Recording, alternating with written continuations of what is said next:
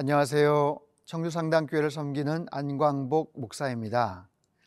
성경은 하나님을 다양한 모습으로 묘사합니다. 여호와는 나의 목자, 하나님은 나의 피난처, 나의 산성, 피할 바위. 하나님은 내 인생의 주인, 나의 사랑하는 영적 아버지. 자, 하나님을 이렇게 우리가 고백하고 표현하지만 혹시 하나님이 나의 원수, 나의 대적자, 여러분 상상이나 해보셨습니까? 물론 말도 되지 않는 표현이지요. 그런데 오늘 본문에서의 욥은 하나님을 그렇게 느끼고 있습니다. 정확하게는 하나님이 자신을 그렇게 여기신다는 겁니다. 원수, 대적자. 그런 욥의 마음이 얼마나 힘들겠습니까? 얼마나 두렵고 속상하겠습니까? 계속되는 욥의 안타까운 상황들 오늘 본문을 통해서 살펴보기를 원합니다. 함께 나눌 말씀 욥기 13장 20절에서 28절까지의 말씀입니다.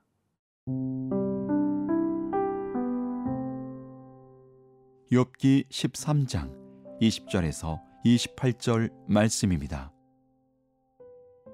오직 내게 이 두 가지 일을 행하지 마옵소서. 그리하시면 내가 주의 얼굴을 피하여 숨지 아니하오리니 곧 주의 손을 내게 대지 마시오며 주의 위엄으로 나를 두렵게 하지 마실 것이니이다. 그리하시고 주는 나를 부르소서 내가 대답하리이다. 혹 내가 말씀하게 하옵시고 주는 내게 대답하옵소서. 나의 죄악이 얼마나 많으니까 나의 허물과 죄를 내게 알게 하옵소서. 주께서 어찌하여 얼굴을 가리시고 나를 주의 원수로 여기시나이까? 주께서 어찌하여 날리는 낙엽을 놀라게 하시며 마른 건부를 뒤쫓으시나이까? 주께서 나를 대적하사 괴로운 일들을 기록하시며 내가 젊었을 때에 지은 죄를 내가 받게 하시오며 내 발을 착고에 채우시며 나의 모든 길을 살피사 내 발자취를 점검하시나이다. 나는 썩은 물건의 낡아짐 같으며 좀 먹은 의복 같으니이다. 12장에서 시작된 욥의 변론은 친구들을 향해서 아주 구체적이고 당당하게 그렇게 진행이 되다가 오늘 본문 이제 13장 후반부에 이르러서는 이제 하나님을 향합니다. 하나님께 대한 항변하는 그의 이야기들을 함께 살펴보시죠. 20절, 어, 21절 말씀입니다. 오직 내게 이 두 가지 일을 행하지 마옵소서. 그리하시면 내가 주의 얼굴을 피하여 숨지 아니하오리니 곧 주의 손을 내게 대지 마시오며 주의 위엄으로 나를 두렵게 하지 마실 것이니이다. 욥의 두 가지 부탁은 무엇입니까? 나에게 손을 대지 마시라. 또 나를 두렵게 하지 마시라. 당신의 손을 거두어 주십시오. 그리고 나를 불러 주십시오. 제가 대답하겠습니다. 저도 하나님 앞에 여쭤볼 것이 많습니다. 하나님께서도 대답해 주십시오. 마치 법정에 들어서서 내가 당당하게 정당하게 신문을 받겠다라는 그런 의미처럼 여겨져요. 손을 대지 마십시오. 여러분 성경에서 등장하는 하나님의 손은 대부분 구원의 손, 도움의 손, 하나님의 강한 손과 편팔로 약한 자들, 하나님의 백성들을 친히 도우시고 보호해 주시는 그런 하나님의 손길 아니겠습니까? 그런데 오늘 본문에서는 욥을 혼내시고 심판하시는 즉 고통을 주시는 손으로 묘사가 돼요. 공동 번역에서는 당신의 주먹을 거두어 주소서 주님의 손이 하나님께서 나를 혼내시고 나를 때리시고 나를 아프게 하십니다. 라는 거죠. 두 번째는 나를 두렵게 하신다. 하나님이 두려움의 대상, 공포의 대상이 되어 버렸어요. 하나님께서 참 하나님을 경외하면서 하나님을 예배하며 살아왔던 욥이 그 하나님이 너무 두렵다는 거예요. 무섭다는 거예요. 하나님 답답합니다. 말씀 좀 해주십시오. 제가 대답할 테니 뭐라고 말씀 좀 해주세요. 뭐 이런 거죠. 22절부터 24절입니다. 그리하시고 주는 나를 부르소서 내가 대답하리이다. 혹 내가 말씀하게 하옵시고 주는 내게 대답하옵소서 나의 죄악이 얼마나 많으니까 나의 허물과 죄를 내게 알게 하옵소서 주께서 어찌하여 얼굴을 가리시고 나를 주의 원수로 여기시나이까 자, 욥의 질문, 이 고난에 대해서 대답해 주십시오. 하나님, 아니 제 죄와 허물이 그렇게 많습니까? 왜 얼굴을 가리시고 나를 이렇게 원수처럼 대하십니까? 원수 또는 대적. 여러분 인간은요. 가장 가까운 사람, 가장 사랑하는 사람, 가장 친밀한 사람, 그들과 좋은 관계를 누릴 때 행복감을 누리죠. 행복하게 생각하고 그런 삶을 살죠. 그런데 가장 가까운 사람, 가까워야 될 그런 사람이 관계가 틀어진다. 매일매일 같이 만나는 직장 동료, 아니 직장 상사가 나를 째려본다. 나를 대적처럼 여긴다. 부부가 서로 간에 원수처럼 못 잡아먹어서 안달인 그런 모습처럼 만약에 지낸다면 얼마나 큰 비극이겠습니까? 지금 욥의 고통은 자녀를 잃었어요. 재산을 다 날렸어요. 그리고 온 몸에는 피부병으로 말할 수 없는 극심한 고통 가운데 있습니다. 하지만 그 무엇보다도 하나님과의 관계가 깨어진 것이 너무 답답한 거예요. 왜 하나님과 나와의 관계가 원수와 같은 관계가 되었는가? 그것으로 인해서 아파하죠. 자, 25절입니다. 주께서 어찌하여 날리는 낙엽을 놀라게 하시며 마른 건부를 뒤쫓으시나이까? 어찌하여 날리는 낙엽, 마른 건불 같은 저를 이렇게 힘들게 하십니까? 도대체 무슨 이유 때문입니까? 왜 저를 이렇게 원수처럼 대하시는 겁니까? 하나님, 도대체 이유가 뭡니까? 말씀 좀 해주십시오. 답답해서 정말 미쳐버릴 지경입니다. 욥의 이 속상한 마음, 여러분 이 말씀 묵상하면서 우리 마음 속에도 같이 전달이 되는 것 같아요. 너무나도 안타깝고 절박한 이 욥의 탄식 계속해서 들어보도록 하겠습니다.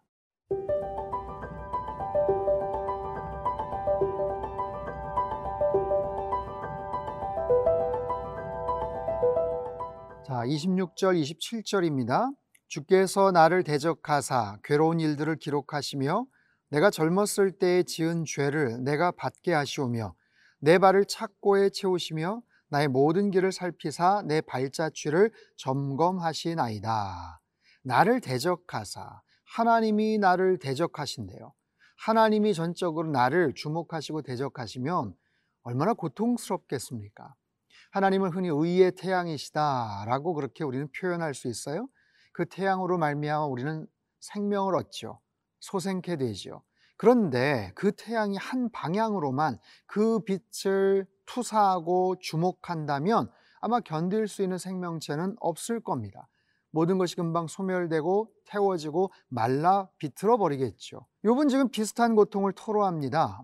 괴로운 일들을 기록하셨다. 어릴 때 지은 죄를 기억하셔서 죄값을 받게 하신다. 기록이라는 단어, 기억이란 단어를 연상해 볼 수가 있어요. 어릴 때 지었던 작은 실수나 과오들 그것까지 다 들추신다. 그 발을 착고에 채우시고 모든 길을 살피시고 발자취를 점검하신다. 이 뜻은 발이 자유롭게 걷지 못하게 하다. 즉 족쇄를 채워서 움직이지 못하게 하다라는 그런 뜻입니다. 왜 이렇게까지 하실까? 하나님 너무하지 않으십니까? 라는 거예요. 의롭다고 무죄하다고 주장하던 욥이 어렸을 때의 기억을 어렸을 때 지었을 것 같은 그런 죄를 떠올립니다. 그리고 정말 굳이 그렇게까지 해야 될 필요가 있을까 싶은 부분에 대해서 인정을 하죠. 아, 하나님 그 죄 때문입니까? 어렸을 때 지었을 그 죄악, 그 실수, 과오 때문에 그럽니까? 욥이 어린 시절 자신의 죄를 생각해서 드디어 찾아냅니다. 예, 맞습니다. 아, 그렇군요. 저는 죄인입니다. 지금 그런 의미가 아니에요. 마침내 욥이 자신의 죄를 찾아냈구나. 드디어 탈탈 털리더니 드디어 자백을 하는구나. 그런 의미가 아니에요. 어거스틴의 참회록에 보면 어린 시절 배를 훔쳐 먹었던 죄악들, 깐난쟁이 때 엄마 젖을 깨물었던 그런 죄악들까지 다 회개하는데 그런 의미가 아니고 오히려 자신을 심판하시기 위해서 지금 하나님 어릴 때 죄를 들춰내십니까? 정말 그러셔도 됩니까? 도저히 납득할 수가 없습니다. 라는 그런 의미입니다. 여러분 젊었을 때 특별히 어린 시절에 지었던 그런 죄악들 사실 우리나라의 경우도 미성년자의 죄는 형사처벌을 받지 못하거나 아주 완화되어서 경감되어서 적용이 되죠. 자전거를 하나 훔쳤다. 미성년자는 계도 차원에서 풀려가지만 성인이라면 절도죄가 적용이 되는 것이죠. 여러분 성경의 배경도 마찬가지입니다. 욥은 자신의 어린 시절의 죄를 뉘우치기보다는 하나님 어이가 없습니다. 하나님 그것 때문이십니까? 라는 반응이에요. 28절 나는 썩은 물건의 낡아짐 같으며 좀 먹은 의복 같으니이다. 아까 25절에서는 낙엽, 마른 건불, 여기서는 썩은 물건의 낡아짐, 좀 먹은 의복.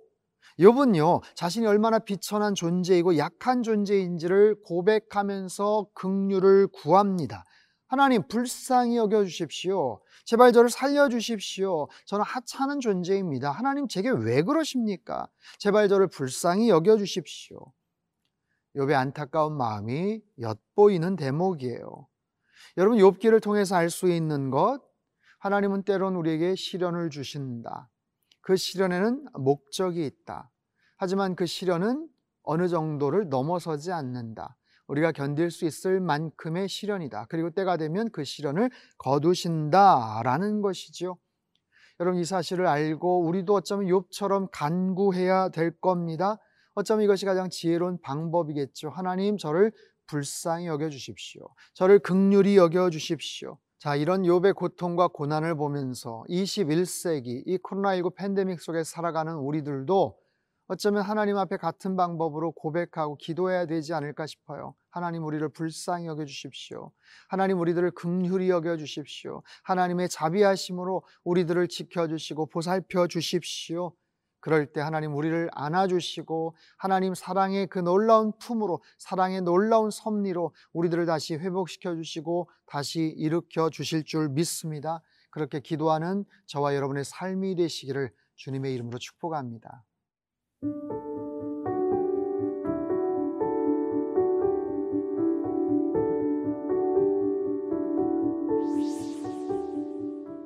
사랑하는 주님, 코로나19 팬데믹으로 욥과 같은 시련과 고통을 겪는 우리 주변의 이웃들이 너무도 많습니다. 저희들을 긍휼히 여겨 주시고 하나님의 자비하심으로 삶의 소망을 바라보게 하여 주옵소서. 아무리 힘들고 어려워도 주님만이 우리 인생의 정답 되어 주시고 참된 산 소망이 되심을 가슴 깊이 고백하며 모든 난관들을 지혜롭고 정직한 방법으로 잘 이겨나갈 수 있게 역사하여 주옵소서 우리의 길이요 진리요 생명 되시는 예수 그리스도의 이름으로 기도합나이다. 아멘.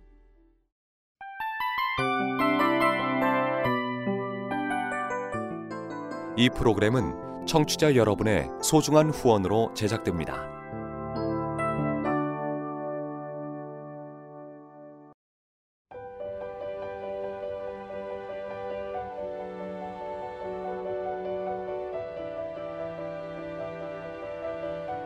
세상에는 수많은 교회들이 있지만 더 깊이 있는 말씀 강해를 찾기 위해 크기로만 교회를 선정하지 않습니다. 보다 좋은 영적 콘텐츠를 더 많이 나누기 위해 방송비를 받지 않습니다. 1년 365일 복음만 전하고 싶어서 우리는 광고를 하지 않습니다. 온누리의 복음을 땅끝까지 CGN TV와 함께 땅끝 선교사가 되주세요.